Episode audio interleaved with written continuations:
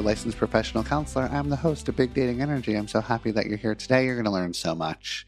Oh my God, this is one of my favorite episodes. This is my favorite episode, not just because it's a very interesting topic. I'm talking to a sex worker and I learned a lot, but also, like, I think I did a pretty good job interviewing her. I feel like I my goal was to ask questions that you, the listener, would want to ask a sex worker, but you're a little too scared to do it, or maybe you just don't have access to a sex worker. I asked all those questions. We get into the history of sex work just a little bit. We talk about social justice and sex work. We talk about how different countries sort of like legalize or decriminalize or how they handle sex work and the people that are buying sex work. And then we get into like her experience specifically. Um, I ask her what she wishes new clients knew before meeting with her. I ask her how she became a sex worker, what it's like to date a sex worker, because she not only is she a sex worker, but she dates a sex worker. She really breaks it down. She's also just like incredibly compelling and smart and uh, is a good storyteller. I ask other questions like Do you have any mixed feelings about clients that might be cheating on their partner with you? Or looking back, is there anything that you would have done differently in your career or personal journey within the sex industry? Uh, I just, she's just like a wealth of information. And I think that you're going to learn a lot and that you're going to love her. She'll tell you where you can find out more information about her and follow her on Twitter slash X. Um, but before we do, before we get to the episode, I want to just sort of gently nudge you in the direction of leaving a review for me in this podcast. It helps me move up the charts. It tells Daddy Algorithm that you love this podcast and other people will love it too. So just hit that five star review. I'd be super uh, appreciative. Also, I have a new podcast out today. It's called Problem Solved. You should definitely go and listen to it. So, Big Dating Energy is basically me interviewing people about love, relationships, sex, all that good stuff.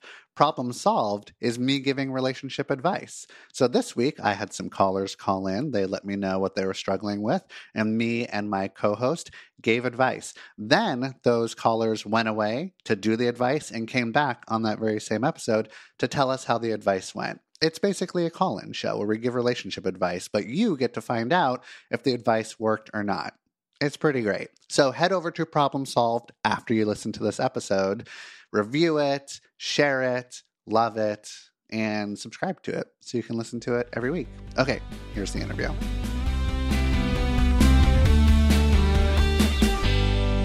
Hello, Solana. How are you doing today?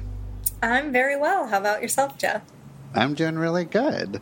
Uh, I'm so happy that you're here. I have lots of questions for you, and let's dive in. So, first, like, introduce yourself to everybody.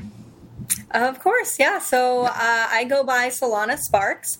I am a full service sex worker, and I've been involved in the sex trade on and off for about 18 years now in a variety of different capacities, but have really found a job that I love in, in full service sex work, and that's the part of the trade that I like the most. Um, though I can talk about some, some other parts today for sure. And I'm currently based in San Juan, Puerto Rico. I moved last summer from Seattle, Washington. So uh, have have some U.S. and some statewide experience to discuss as well. And mm-hmm. if folks are interested in finding out more about me, my website is www.solanasparks.com. Oh, I yeah, also have a Twitter, did... which is just Solana Sparks. nice. Why did you decide to move to San Juan? Um, so I'm I'm Puerto Rican. I'm half Puerto Rican mm. on my mother's side, and I just love the weather here. I love the people here. I love the food here, and it's always been a dream. And I realized after the pandemic that why not? I should just go ahead and do that, and it's been a really wonderful decision for me. Sure, good. Uh, can you tell us a little bit about how you got into the industry and became a sex worker? Yes. So my point of entry uh, actually is a, a, bit rare for someone who has continued in the work, which is that I started as a survival and street based sex worker. In my late teens and early 20s, I experienced some pretty chaotic substance use and housing instability and um, turned to sex work although that that wasn't what i saw it to be at the time but really turned to uh, exchanging sexual favors in direct relationship for drugs or housing or those sorts of things. And so um, that is generally called survival sex work. I did some street based sex work as well. And um, that is actually pretty rare. I think kind of the interns, quote unquote, of the sex trade are usually strippers and uh, hmm. sugar babies. Um, but after that period, when I entered a period of recovery and really just started um, meeting the goals that I had defined for myself and, and coming into a sense of well being, I um, stopped doing sex work for a little bit and then returned to the trade in 2018 and have tried a, a, variety of different types of sex work since then, but really fell in love with full service sex work and have been doing that since. Huh. What was that experience like going back to sex work in 2018? Do you feel like you had to kind of work through some, I don't know, feelings or issues around sex work because of the way that you started? I did. I I didn't have any of the safety knowledge that I yeah. that I have now, and that I so um, just ver- ferociously sought right afterwards. Like I didn't, I didn't have that. I also think that in my life, the farther that I am in proximity to poverty, the more empowering that sex work is, and really kind of any experience, honestly. And uh, because I'm able to really uphold my boundaries in a way that when I had to do what I needed to do to survive, that was really different. And I had to bulldoze through my boundaries a lot. And so even during that time, I appreciated sex work for what it was for me. Uh, did I love it then? No, right? It was very different. But um, I I previously worked in the nonprofit industrial complex, which has all of its issues and those sorts of things as well. And mm-hmm. I started doing sex work organizing as well as um, some harm reduction organizing and different things, and met some people in the sex trade that really gave me some of the safety knowledge that I, I want to impart on people um, today and just in my life. And that really got me thinking that I, I think I could have a more empowered experience going back to the sex trade with this knowledge. And I think anyone potentially could, right? Um, mm-hmm. And so I, I, came back, but I did have to work through some things. I think, in particular, I had some confusion around my my sexuality that I took years to figure out, and um, also to be able to express my own boundaries, express my own desires, understand fully consent, um, and really kind of step into my own self empowerment. Not to say mm-hmm. that that other survival sex workers, as street based sex workers, had that same journey. Those were my own personal issues, um, mm-hmm. but I, I, worked through those things. And when I came back to the sex trade, I had actually only planned to do it for a little bit while I kind of got on my feet after leaving the nonprofit industrial complex and starting my own business with some business partners. And um, I ended up loving it. I ended up loving it so much that I was like, I'll just do that part time and be a sex worker part time. And I, mm-hmm. I will continue that as long as my body lets me, I think. Mm-hmm. Wow. Can you tell me a little bit about like the safety issues and how you learned about like creating more safety as you got back into sex work in 2018?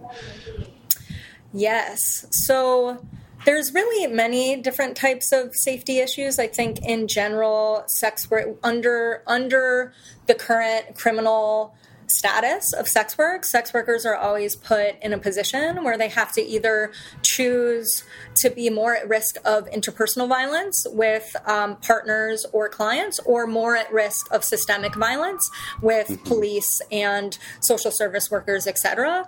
Um, and so, really, really someone every single day every single you know client whatever that looks like has to choose okay i'm more willing to be at risk of one of these than the other um, and when i was younger i didn't know um, tips or tricks about safety if i got in a car and um, someone held me there against my will. That was that was part of my story.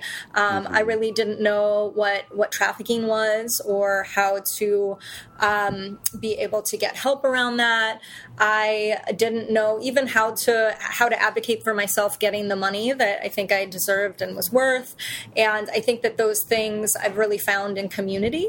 And um, I mean, I'm also 38, so I just just think the internet wasn't what it was when I was younger. you know what it is now, and so I think people have more tools available to them. However, those things are, especially on the internet, overwhelmingly criminalized and hard to find. And so I think that's why uh, sex worker support groups and harm reduction networks are just really important um, because if I had had that conocimiento, if I'd had that knowledge, right? But when I was younger, I really think that some of the bad things that had happened to me wouldn't have happened because I would have mm. known, uh, I would have just known better, you know, in a lot mm-hmm. of ways. And so, not to say that it's anyone's fault, but I would have had the knowledge I needed to keep myself safe or the community I needed to be able to respond to that violence. And I don't think that makes violence go away. I've definitely seen that right. in, um, you know, people's people's lives, right? Those those things are still really prevalent.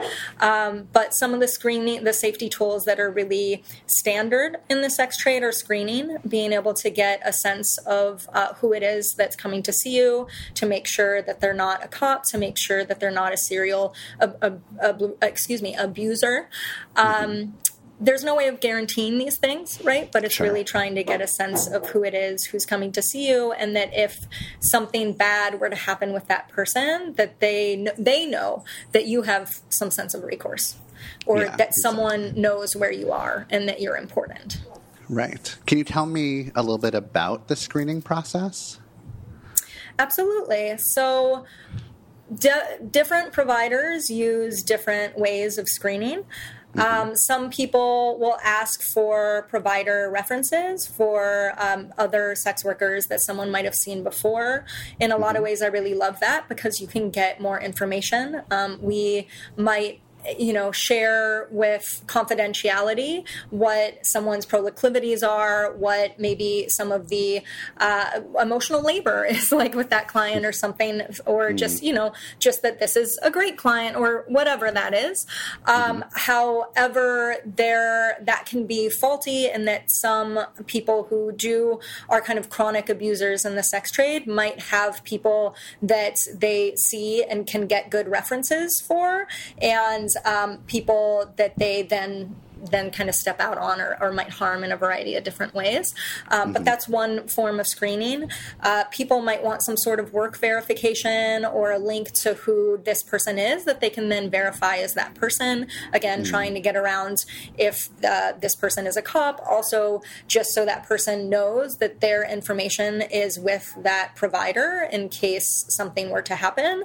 Um, mm-hmm. I think that there's a fear, and I, I understand it, right, among clients that, well, you have that information and you're going to abuse that. But I think that when when clients can understand that sex work is work and that um, my my reputation actually relies on my discretion, my confidentiality, and I would never ever use that information unless someone were to harm me. And even then, I'd have to, you know, it would really be a right. big jump to go to someone's job and say something about that, right? right? I mean, I actually think mm-hmm. going to their mother is a way better idea, but like, you know, I just um, you know, there's just very little little recourses that we have. But I think um, I also recognize I've I've heard clients say that they have had.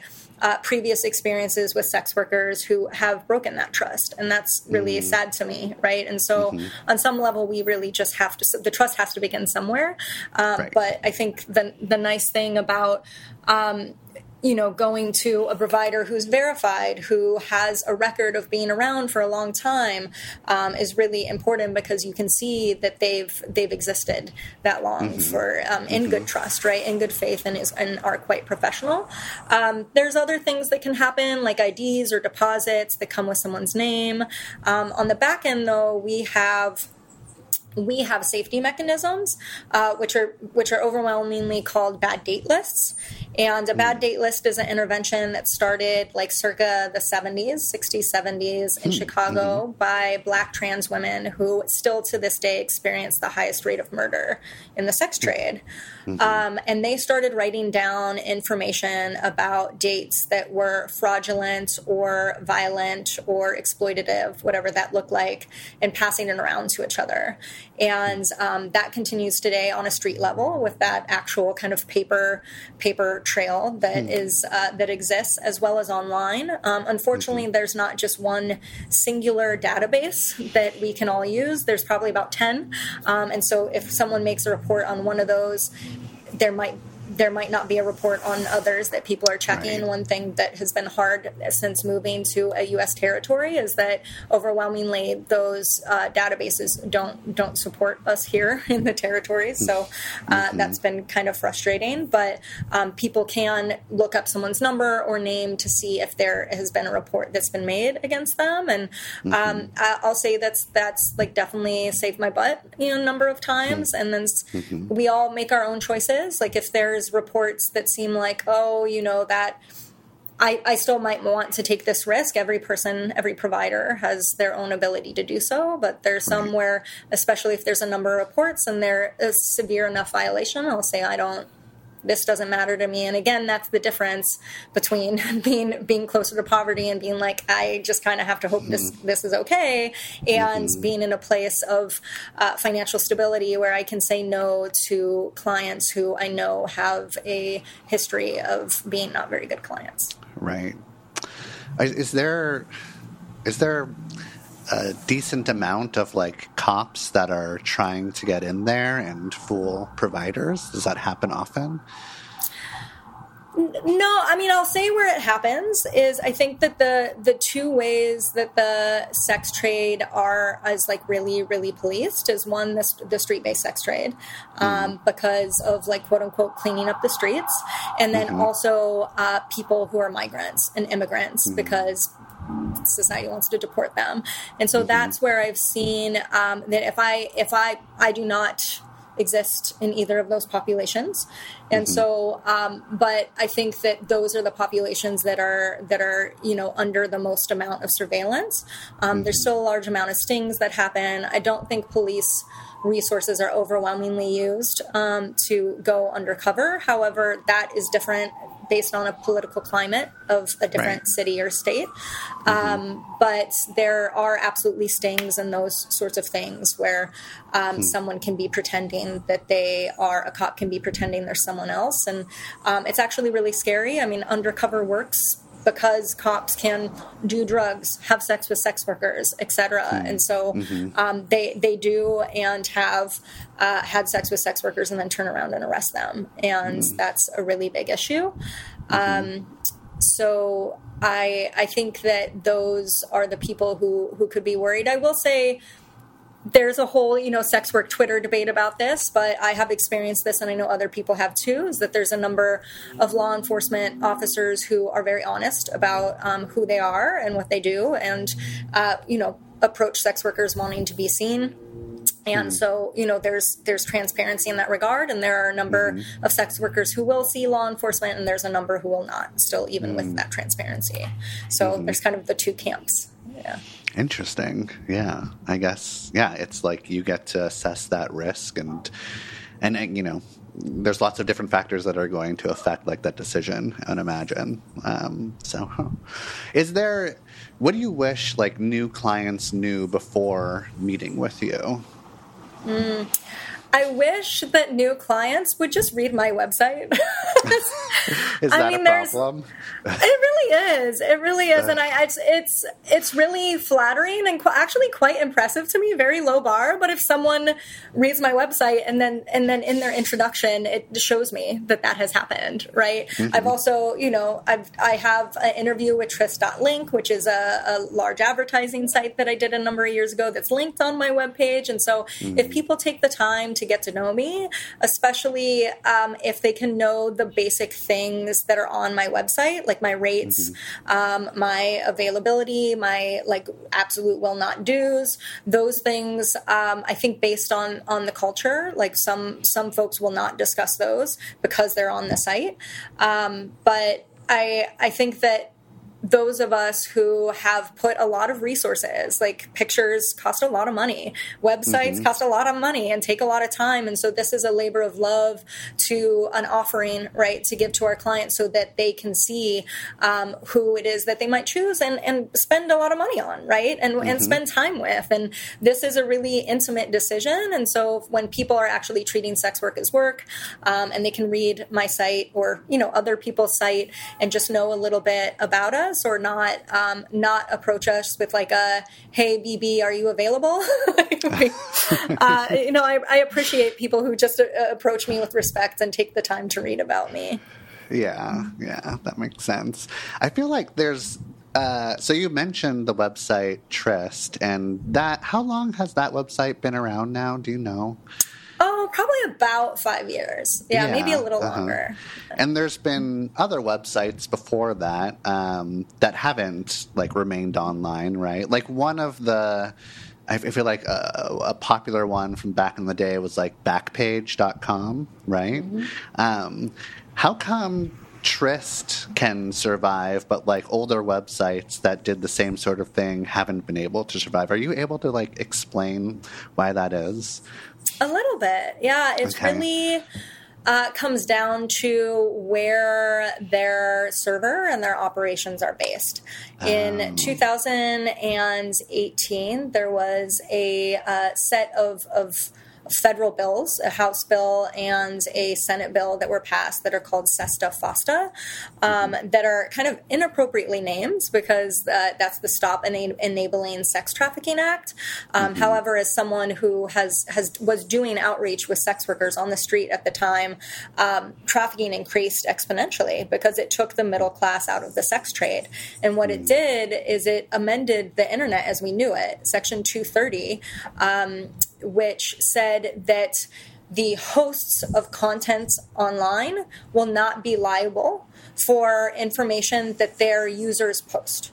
And so, mm-hmm. um, if you know, on uh, Mark Zuckerberg on Facebook is not going to be liable if I, you know, go off about a particular thing or you know try try to have a drug transaction or whatever that is right, right, right, right. and what section 230 did is or sesta fosta excuse me did is it amended that to say except for um, anything that could lead to sex trafficking and so that is a the conflation of sex work and sex trafficking that we've been seeing um, happen, the broadening of sex trafficking statutes that are really problematic because um, you know just the presence of the sex trade is considered to be something that could trigger sex trafficking.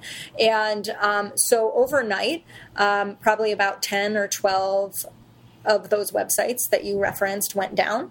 And mm-hmm. Backpage.com was actually seized before it was even signed into law. Like they clearly had everything mm-hmm. they need needed legally to do that, um, mm-hmm. and they were able to get the the owners of Backpage on money laundering. Actually, they didn't get no no one really has oh. received any of those trafficking charges, but it had a really horrible global impact because Backpage.com was the largest global sex work advertising site in the world, and so our U.S. politics. Um, had a horrible global impact. And the places where sex work is legalized or decriminalized are the places where these sites that we use are now mm-hmm. allowed to operate unless they're mm-hmm. operating underground or, you know, in some, some other way. Mm-hmm. mm-hmm. Oh, Okay, that was a really good explanation. I had no idea. um, and how are there other things like what if they what if like i don't know if this could ever happen what if like as a country we were able to like legalize or decriminalize sex work? Like what would that do to your and the rest of the community's like lives and jobs and profession? Yeah. I uh, so there's a, a, pretty big difference between legalization mm. and decriminalization, and I think mm-hmm. that um, the, they would have varying impacts, like different impacts on sex workers' lives. Um, legalization is regulating something and building it into the uh, current, you know, free free market um, that capitalism that exists, um, mm-hmm. and I uh, and then decriminalization is taking away all the criminal sanctions from something, um, but not not building it into the economy. And I think that there are, um, you know, certain things that can be really positive about legalizing sex work. Um, for example, here in Puerto Rico before Maria, which changed everything. So I just don't really, it's kind of hard to reference things actually pre Maria, but there was a governor's commission that looked at what it would take to change the economic condition of the island. And they recommended, a governor's commission recommended legalizing drugs and sex work because that would be able to generate the income needed to be able to get the island out of like you know whatever colonized self-sanctioned debt um, so I think that there could be benefits, right, to, to regulation, especially in terms of a, um, a, a social service system. But that what we've seen in terms of legalization in the U.S. is in 11 counties in Nevada, which uh, where the brothel model is legalized, and um, that is built into a patriarchal capitalist system um, in which men, overwhelmingly white men, get the most money and can control and uh, have a say off of what overwhelmingly women can do with their bodies. And um, sci- in terms of public health, they're not modernized at all. For example, if someone um, is living with HIV but they're virally they're they're undetectable, they have no viral load, um, they cannot work. If someone has been treated and cured of hepatitis C or other STIs, they cannot work. Um, and so these things are not based on science. And I think that um, our our nation's systems are so bureaucratic and are overwhelmingly bogged down by not just um, kind of the the roots, the moralistic roots that they come from, but also just do not run uh, effectively.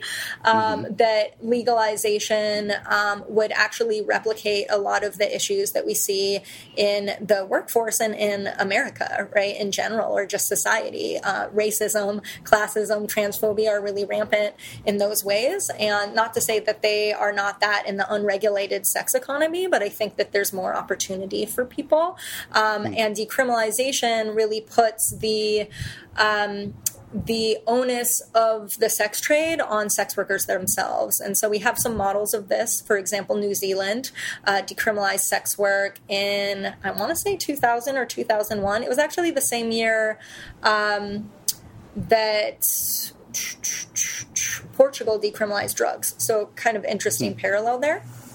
But um, the sex trade, there there's kind of a council of sex workers who are there to support other sex workers in entering the trade um, and giving resources and helping people get connected to sexual health resources, to community.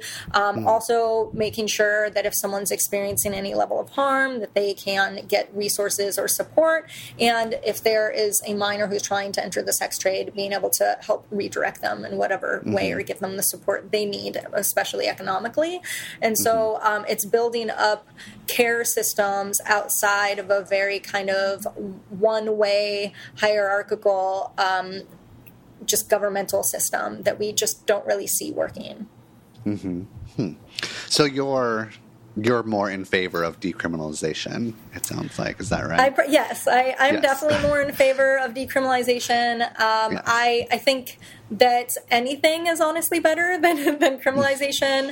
Um, I guess I can't say that for sure because I think the Nordic model and the end demand model is really popular right now, which is to go harder on the buying side or the clients and then take a hands off approach to the selling side. But um, if if you think about kind of uh, you know it's interesting because it go it comes from a supply and demand like economic framework but you can't really apply that to people's lives um, because you know tickle me elmo didn't come from generational poverty. So it's just it's just like kind of doesn't make sense. But what happens Right. when you push down on the buying side of an equation is that it makes things really hard for the selling side. And so people aren't just like oh gosh this is really hard. I guess i'm just not going to do this. People are like oh gosh this is really hard. I'm going to drop my prices. I'm going to start having you know doing more and more condomless stuff. I'm going to hmm. bulldoze over this boundary. I, you know i mm-hmm. think i think that's what actually happens when we Yeah. um, take that approach with people's lives. And so I actually think, and that's been happening overwhelmingly across different states. And so I think that's actually uh, just as harmful as criminalization. And so I think if we were to go with legalization over that, I'd be happy. Um, however, we we kind of get entrenched in a particular approach, and so I think trying to move us from decriminalization to that would be hard. Um, Yeah. But I think that no matter what, I think the interesting thing is that um, in a legalized or decriminalized market, I actually think the prices would drop of the sex trade. Um, but me- myself and many people that I know would take that um, along with the increased amount of safety that we could get. And I think that mm-hmm. for all those clients who, for example, don't want to screen you know, vote for people who would legalize or decriminalize the sex trade because they won't. Mm-hmm. Like we won't have to have those safety considerations right. when when we're under a different um, mm-hmm. a different structure. Hmm.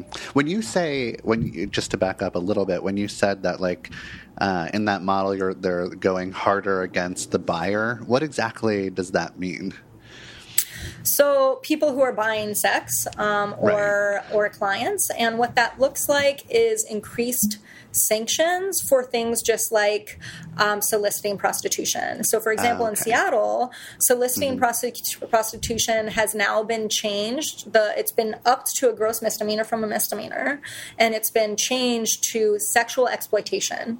But when you look at um, who just using last name as a proxy, right? You look at who's being arrested for these things, and the stranger has written on this uh, several times as well. We're mm-hmm. mostly looking at immigrants. We're looking at like black, brown, and Asian men. And mm-hmm. when you have even a gross misdemeanor of sexual exploitation on your record, right? That looks like a trafficking charge, and that mm-hmm. is getting in the way of people's visas, people's work. It's triggering uh, being fired. It's getting in the way of you know marriages. There's asset forfeiture. Like that's just really hard. And so um, mm-hmm. we see these increased sanctions and this kind of reframing of something as simple as just buying sex as trafficking um, that's happening in our law throughout the country. I see. Oh, my God, there's. I feel like this is. there's there's so much here, uh, and this feels like it's so layered and it's so complicated, and you're explaining it so well. Um, oh, thank you. And I loved. Yeah, so I really appreciate that. Can you talk a little bit about like what's the most challenging thing about your job? Oh gosh, yeah. I mean, I definitely. So you know, of course, criminalization and stigma stigma yes. um, especially is really hard but just to just to bring it down i think more to a little bit more of an interpersonal level from a uh, kind of a meta or societal le- level I, I, can be pretty meta but um, i think some of the hardest things for me is that um, i form really genuine wonderful relationships with clients who disappear and i think mm-hmm. in a mm-hmm. lot of ways that's like kind of comes with the territory, right? Like this is not a relationship which you might need to have closure, closure, termination, or whatever. I actually imagine this is probably hard for therapists as well if you don't get to terminate with a client, right? Sure, but yeah. um, yeah, I think I think that part is that I could be seeing someone pretty regularly for weeks to months, um, even have plans with that person, and then all of a sudden they disappear, and I'm like, "Are you alive? Are did something bad happen? Did I do something?" you know, so mm-hmm. um, I think I think that part is is hard for me. Just kind of the um, the the how temporary things can be and how final things can be. Hmm. And sometimes they're not, right? And so I think that there's kind of a seize the day sometimes that, that has to happen. But um, yeah, I would say that that's probably hardest for me. Yeah. I, while that makes 100% complete sense, it's like I'm thinking about it, and it's sort of interesting that I didn't even think about that for you. Like I'm like thinking like you're a professional that knows how to like have those uh, these relationships that feel like very unpredictable sometimes, right? And that like maybe if this is like a regular occurrence, it, it still could be like a very challenging thing because you're like emotional and have connections, even though this is something that you've been experienced for a bit now. Um, but I don't know. I just like really appreciate and love that answer because I think that no matter what, we can all relate to that, right? So, yeah. yeah. Yeah. You mentioned before we started recording, you mentioned that you date a sex worker. Can you tell me a little bit about what it's like to date a sex worker? Yeah, so um, I'm non monogamous, and I think that overwhelmingly there can be an assumption about sex workers that we're all non-monogamous, and I'll say that's not mm. true at all. In fact, some of my best friends who are sex workers are in monogamous relationships. Um, mine just happens to be non-monogamous, um, mm-hmm. and so my primary partner of five years now is also a full-service sex worker, and um, in many ways that's amazing. I uh, I think in a lot of ways I always kind of gravitate to, to people who will understand my experience. Um, I think in my life I've overwhelmingly dated other mixed race people.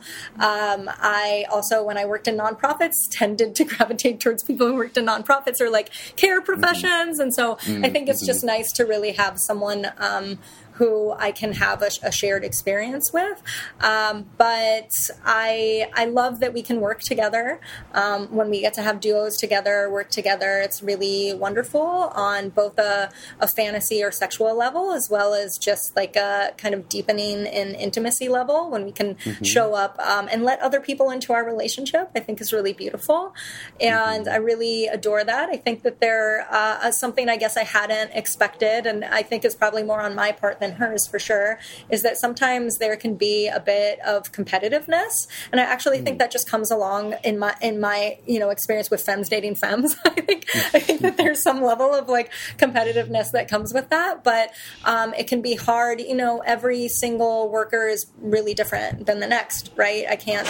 Um, I can say, oh, maybe I'm similar to my friend or my partner in this way, but we all have very different relationships. We um, look different. We act different. You know, and so I think sometimes it can be hard, um, probably on both of our accounts, when uh, we might get into a bit of a scarcity mindset or something mm-hmm. is looking really wonderful for the other person. And of course, we feel compersion. And mm-hmm. something that surprised me along the way is that sometimes I start to compare myself or um, maybe feel a little bit of, of jealousy around that that I get to bring forward and talk about with her. Mm-hmm. Um, and so that's that's been something that's been really um, just interesting. I think just interesting to navigate, and it helps me understand. I think other other people who are dating sex workers, and I think the one thing that I've really actually just recently read this on the Tryst blog. So Tryst, which mm-hmm. I told you about earlier, um, has a blog which I think is really amazing. Mm-hmm. And I just read um, a post that was about dating sex workers. And one of the things that this person said that I think w- really resonated with me was that um, we are always put in a position of nurturing our relationships versus having to work. And I think that everyone is is you know in that position. However, mm-hmm. you know one of the things I, I love about dating a sex worker, having a lot of friends who are sex workers, is that um, there is a um, kind of an understanding that should we have plans to hang out and then work comes along that if i cancel that it's just okay right mm-hmm. versus mm-hmm. one of my best friends when i when i came back to the trade um, she was getting really upset that i would take appointments and so i know that when i'm hanging out with that friend if i'm actually going to make uh, plans to hang out with a friend i'm not going to take um, mm-hmm. you know last minute appointments that night and so mm-hmm. um, it's knowing that you know in the example that this this person wrote in the article that if there's something that's really like your and your friends or partner's thing and a client kind of wants to do that thing with you that you're going to have to nurture your relationship around that because you you don't ever want to have feelings of isolation. You want your partner or partners or friends right to feel like priorities. And so um, we can do our best to help people understand where we're at. Um, and i think it's on the onus of sex workers to like see see where our partners or friends are at, right? And to be mm-hmm. able to try to meet meet them there. Mm-hmm. Yeah. Have you? What was like the? It sounds like there's like this shared experience dating a fellow sex worker that can make things um, know, a little bit easier when it comes to like being understanding or compassionate to what you're experiencing was it really tricky like being in the sex trade and dating non-sex workers? Um, how was that experience? Did you experience that yeah, I mean it's it's interesting because even when I look back at being a survival sex worker, I had an ex that even before I like again, I don't think I was calling. I know I was not calling what I was doing sex work, but I look back and I'm like, mm-hmm. oh, she and I were totally totally trading sex together, and even had mm-hmm. some like agreements, but didn't didn't know didn't know the language of non monogamy and sex work and all of that. But um, when uh, there were a number of years that I was I was not doing sex work and I wanted to return to the trade, and um, my partner at the time was absolutely not okay with it. Mm-hmm. Um, and it, I, I, just thought that was really interesting. And I think a lot of a lot of sex workers don't see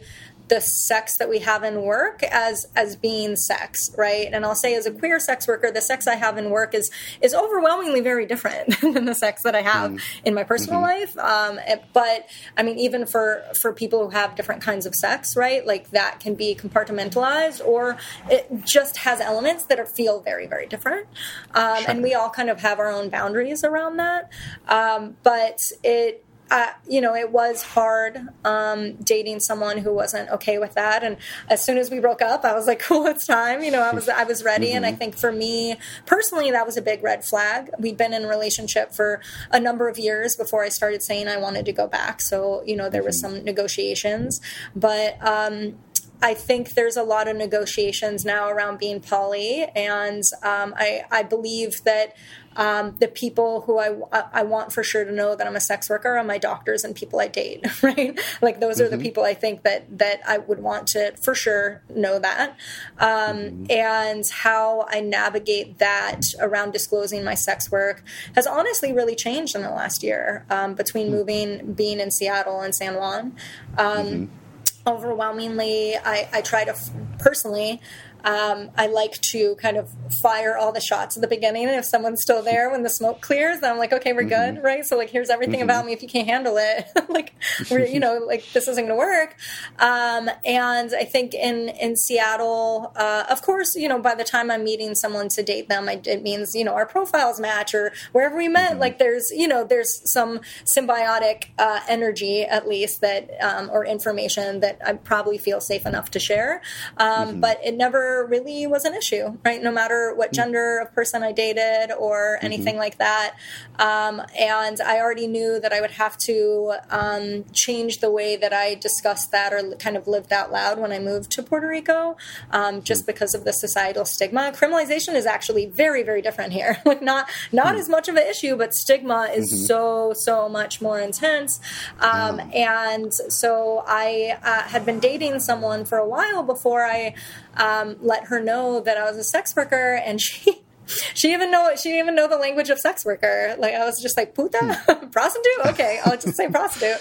And I uh-huh. she thought I was joking at first, you know. And so I just I think that it can be uh, hard, and there are often some I, I don't think they're like when, I'm in that position with someone, um, I don't really think that there are offensive questions, right? Just ask me everything in the beginning. And as mm-hmm. someone who has had um, like long term partners who are transgender, I also think in the beginning, right? Like I, I probably I asked questions that I was embarrassed about, but I appreciated sure. that they held space for me. Um, mm-hmm. And so I, I like if I'm going to want to be in relationship with someone, I'll hold that space. Um, but I think one of the things that can be hard in dating is that folks so folks say they're okay with things, but then, for example, they get really weird around sex. Um, mm-hmm. You know, and I'm just like I I, th- I think that I mean most sex workers I know, including myself, get tested every three months. We have um, you know very strong boundaries around condom use and, and barrier use and protection. Mm-hmm. Um, I mean, it's our it's our livelihood. So if sure. if one of us were to get a STI, even if it was something we could clear, that's still a week to two weeks that we can't work or make money, right? Mm-hmm. Um, that's also having to tell a bunch of people about about your right. positive status, and it's just it's like yeah. really really not fun, right? And so right. I actually think sex workers are some of the the safest um, sexual partners, um, mm-hmm. but but there's a lot of misinformation and stigma out there, and so that can be hard when dating people. So um, I think that's something that a lot of people navigate, and one reason why I really love dating another sex worker. Mm-hmm. Yeah, that makes a lot of sense. Can you tell me a little bit about like who is your ideal? I don't know if you have this, but like who is your ideal favorite client to work mm. with? I mean, yeah, that's I, I absolutely can. So, and I want to I want to like say this with a caveat, but I'm going to start with like, you know, manifestation like like big dreams recognizing that not everyone has the financial resources or like time yes. capacity to be this client and and so yeah, i'll like get it. there right um, mm-hmm. but i think the ideal client for me is uh, someone who wants to spend time with me and that's in addition to sexual intimacy and exploration um, mm. i'm a big foodie i have some dietary restrictions but beyond that i love to eat i uh, love to experience the world. I'm a big adventurer. I'm a seven on the Enneagram. So, like, pleasure seeker and planner. That's, I think, our tagline. Right. like, mm-hmm. that's me. Um, and so, I really love um, authentic connections. I always joke that clients can have a fantasy with me for three times. And on the fourth, I'm just showing up as me because I'm just not very, not very good personally, right? At, at that. And so, if I'm going to have on, I want, I want to have ongoing connections. I really value ongoing connections. Um, mm-hmm. And so something I can be uh, authentic about is really important to me. Um, people who will take me on trips with them um, or dinner dates, I really enjoy those. I really, uh, I personally really love group sex. I love duos and trios mm-hmm. and those sorts of things and getting to work alongside other providers, especially when it's my partner or friend. Mm-hmm. Um, but again, I recognize that that is not in within the realm of a lot of people's reality.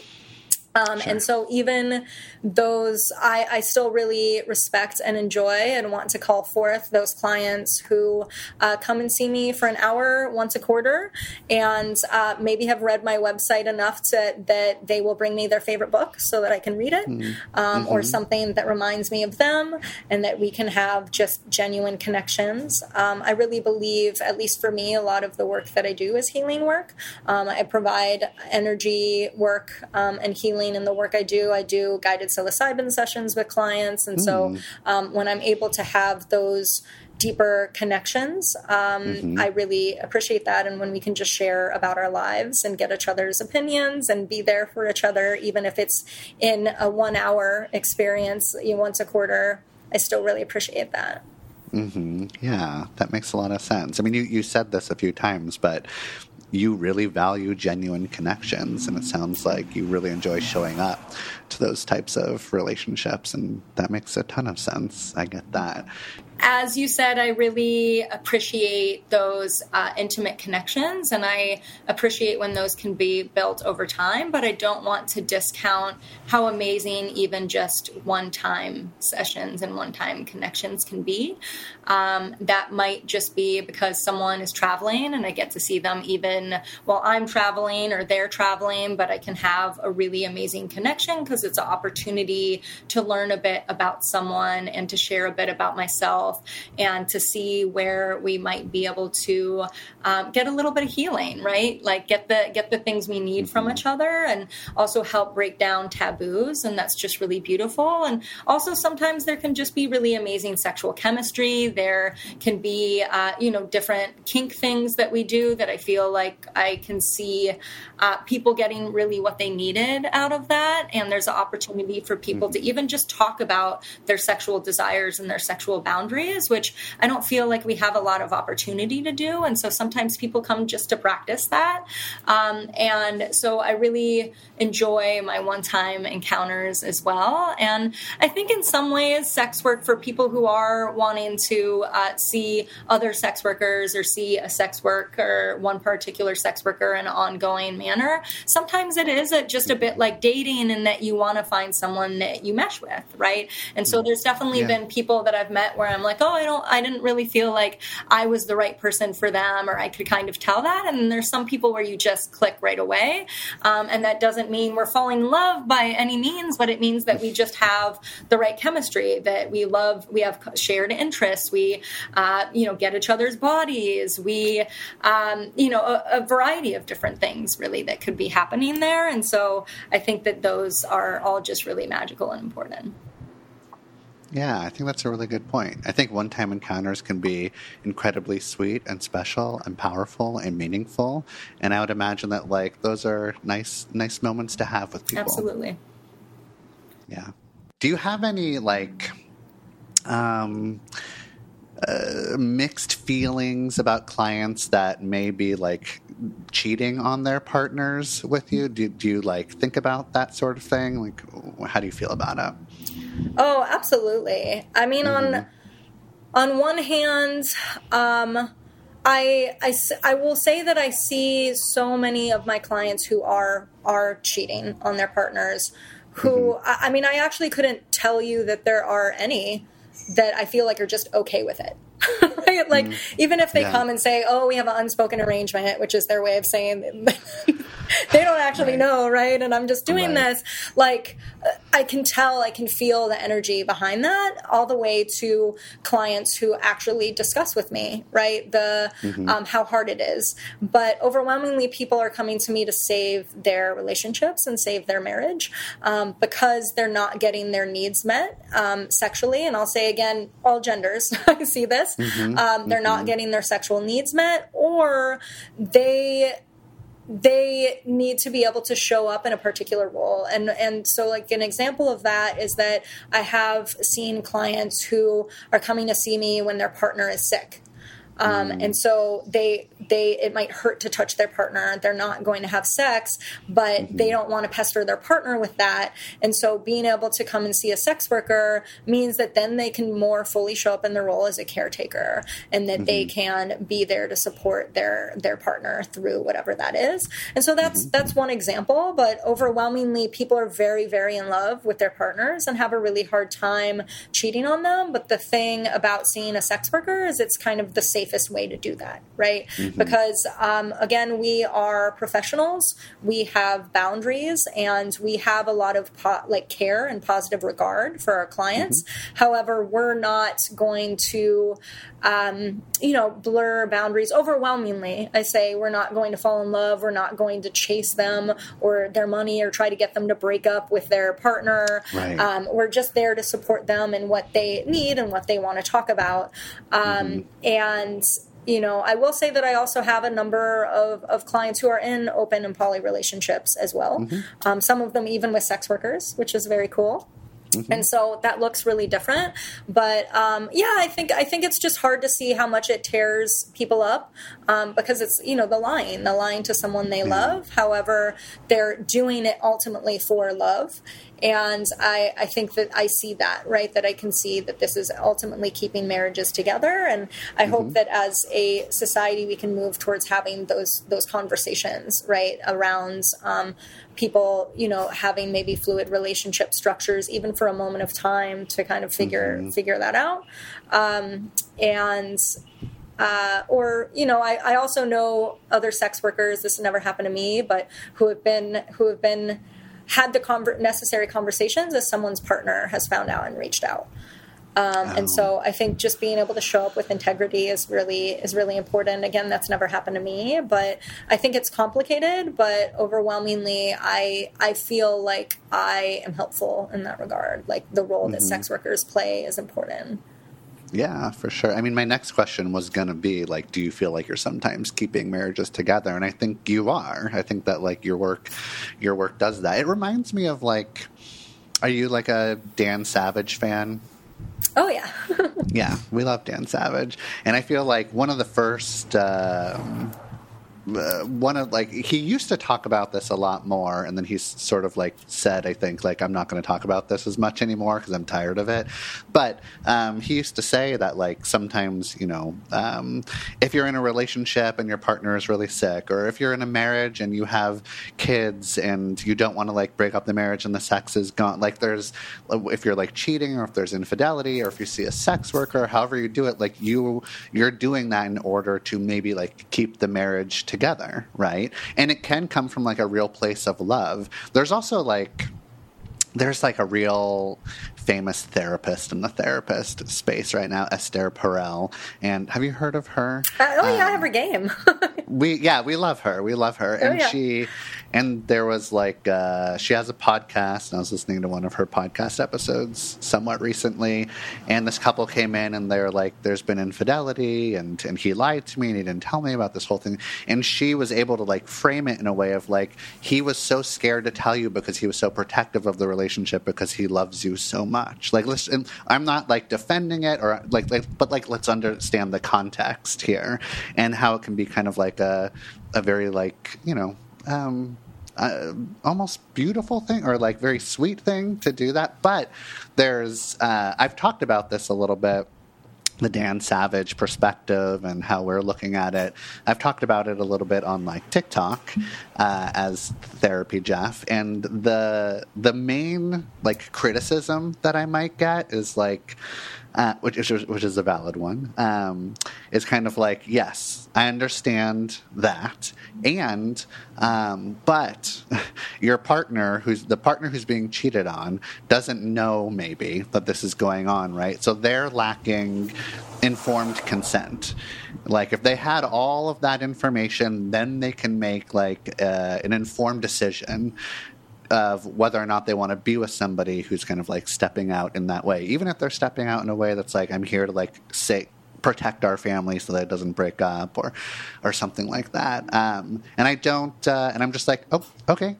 like I get where you're coming from, and that that makes a lot of sense. And maybe like one you don't have to like side with one or the other they can like both exist i think that's like hard to have both of those things exist, and it all depends on like the very specific personal situation.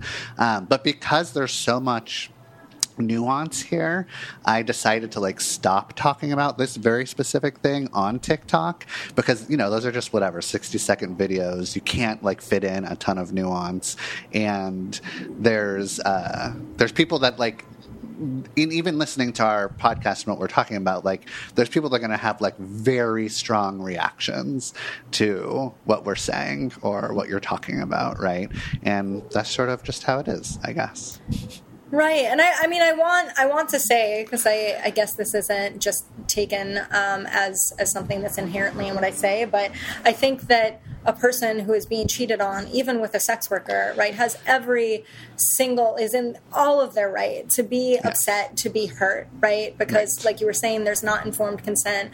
Um, they've been lied to. I am a sex worker dating a sex worker, and if I found out that my partner had been seeing a sex worker without telling me, I'd be like, you know, what, kick carajo, like, what, what are we doing here? You know, I just like it would, I, because there's a, a, break in a bond of trust and i absolutely right. think that, that that part is not okay right and so mm-hmm. i'm not endorsing by any means that someone cheat on their partner with a sex worker it is absolutely right. cheating and i understand that um, i think that it's harm reduction is what i think mm-hmm. it is in, in a marriage that's a really good way to look at it i think and frame it yeah i agree and there's many ways that sex work can be harm reduction because the sex trade is vast and um, there's other parts of the sex trade outside of full service sex work that might be able to meet people's needs. And actually, for both clients and workers, people are always trying to find the part of the trade that gives them the most benefit or meets their needs um, while having the least amount of risk. And so, if someone is in a position where they feel like they're not getting their needs, their sexual needs met in a relationship, or, or many different reasons why they might feel they, they want to see a sex worker, um, but they don't necessarily want to cheat. There are other options like mm-hmm. uh, porn, especially if they're signing on to a uh, individual's account, like a OnlyFans or a ManyVids. I have a OnlyFans, right? That's a great way to make a connection or follow people.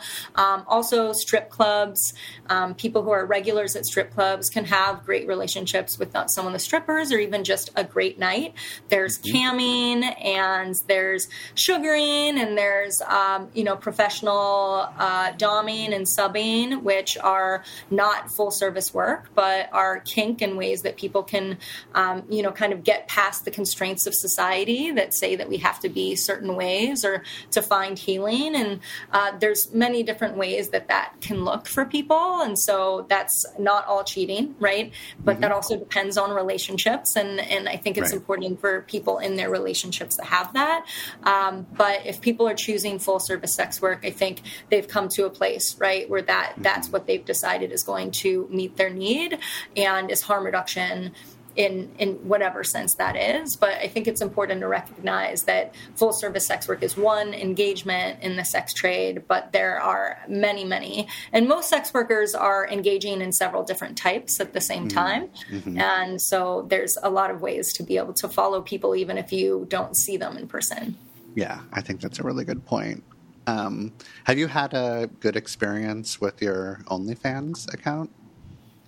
I have. I um I don't think I'm very good at marketing. Oh, yeah, I think I make amazing Mhm. content.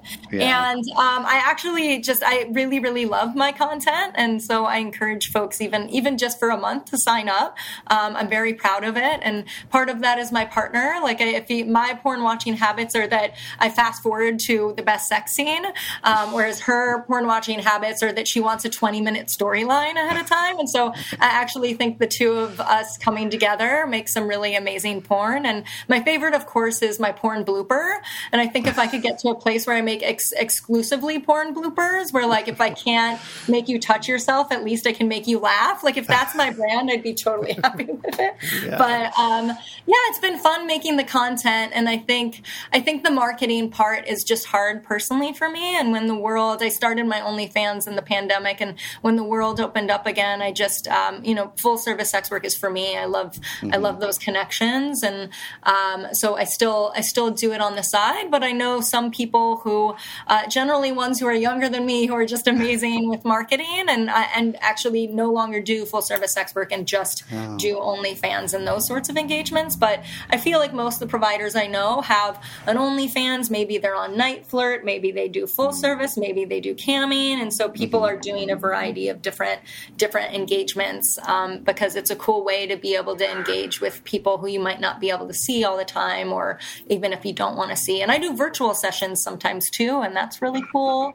Um, so there's just a lot of different ways to engage, and um, I think sometimes we forget that.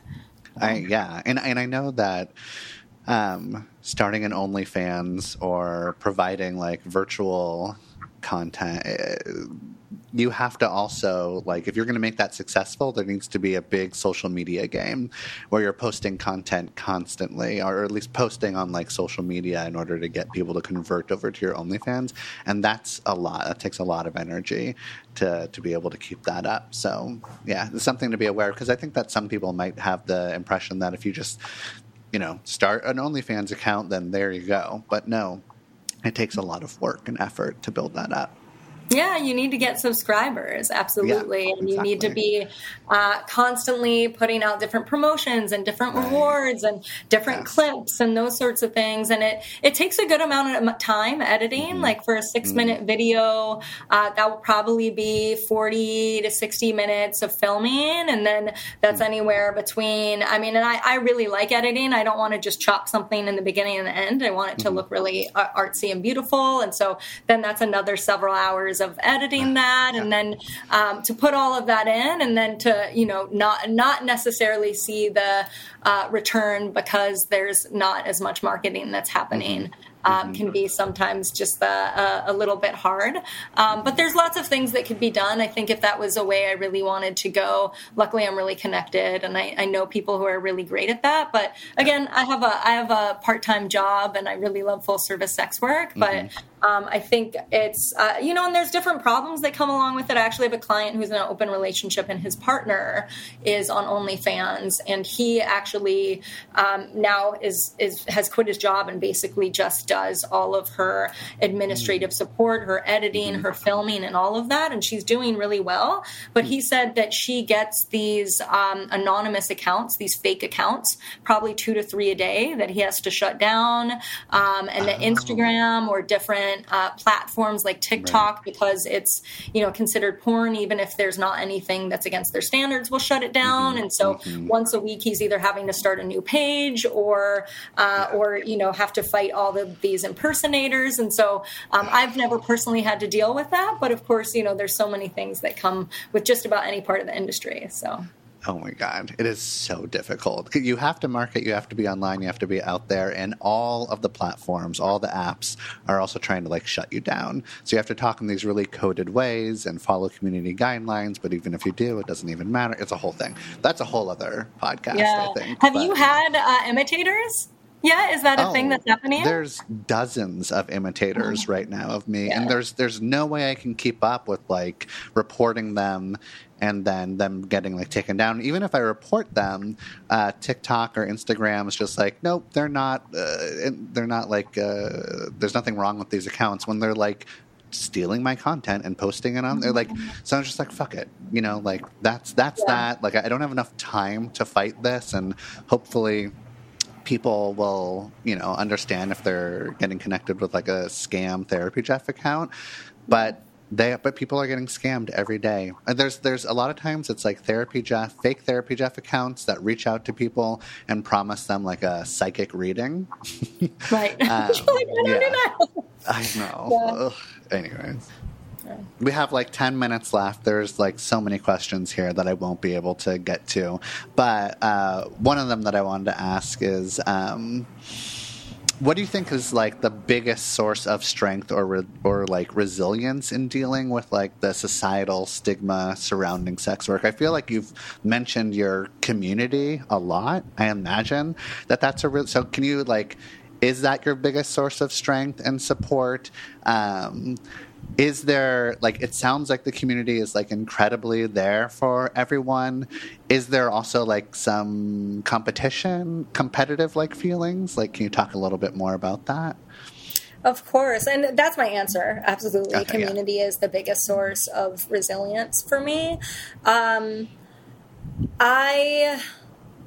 I think, of course, there can be some level of competitiveness, right, and uh, and kind of just about everything, especially if we don't know each other. But one one thing uh, in particular, I mean, I have I have my friends and, and partner who are sex workers, and uh, they are really great to get together with and vent, or um, to you know, recently I had to buy crypto, and it took me like a week and three hours, and I was I was going to explode. I was like, oh my gosh, right? But I can't pay for ads without crypto now, and I called I called like the one friend who's a provider who I know, and she was like there and helping me, and just like is a goddess, right?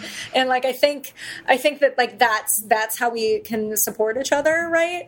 Um, I definitely think sometimes it can be hard if uh, we've been seeing a client and we're like, oh, comes do a duo with my friend and me, and then the client just starts seeing the friend, right?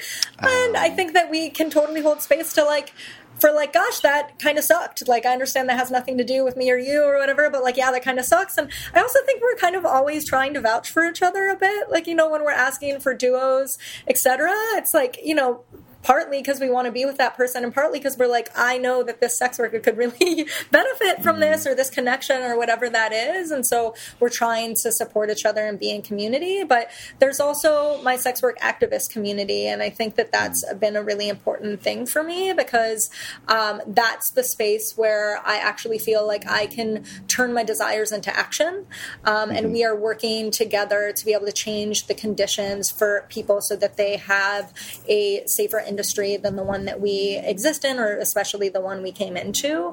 Um, and that community is also a source of resilience for me because we um, are working together. I think that um, sex worker activism is some of the pettiest activism I've ever been involved in. Um, you know, there's a lot of unresolved trauma. I think there's a lot of big personalities and uh, competition, but at the same time, I think that there's a lot of really passionate, dedicated people who are trying to work together. And so, um, you know, kind of having that just like friendship, venting, play community, and that activist community combined is really kind of the the rock that supports the work that I do. Yeah that makes sense okay is there anything else that you'd like to add to the conversation Yes, I, I think I just really like to reiterate that we are whole people with really robust lives. Um, you know, many of us are daughters and sisters and partners, or, you know, that could also be brothers and sons, you know, really kind of across any gender. But we have robust social lives. Uh, many people are in school or taking extracurricular classes or activities. We're caregivers.